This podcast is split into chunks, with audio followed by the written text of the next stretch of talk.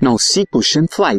Question is, the refractive index of a dense film glass is 1.65 and for alcohol, it is 1.36 और किसके respect में? Respect to air glass का भी air के respect में और अल्कोहल का भी एयर के रेस्पेक्ट में रिफ्रैक्टिव इंडेक्स यहाँ पर दिया हुआ है। आपको बताना है refractive index of glass with respect to alcohol तो कैसे हम यहाँ पे करेंगे? सबसे पहले जो रिफ्रैक्टिव इंडेक्स दिया हुआ है हमें refractive index of glass with respect to air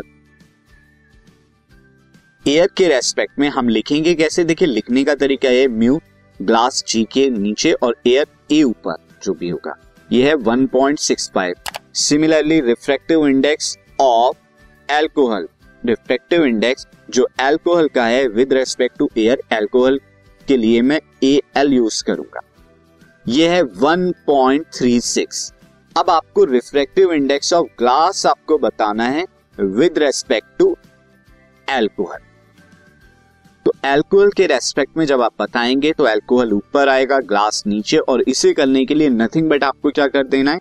आपको ये करना है कि refractive index of glass with respect to air दोनों की रेस्पेक्ट सेम होनी चाहिए और refractive index of alcohol with respect to air तो यहाँ पर दोनों ग्लास को न्यूमरेटर में रखा और जिसकी रेस्पेक्ट में निकालना एल्कोहल उसे डिनोमिनेटर में रखा। और दोनों विद रेस्पेक्ट टू एयर है, इस बात का ध्यान रखिएगा। इस तरह के क्वेश्चन एग्जामिनेशन में आस्क किए जाते हैं। तो अब 1.65 ये गिवन है 1.36 ये गिवन है। सिंपली आपको डिवाइड कर देना है। डिवाइड करने के बाद 1.213 आपको मिलेगा। ये रिफ्लेक्टिव इंडेक्स होगी।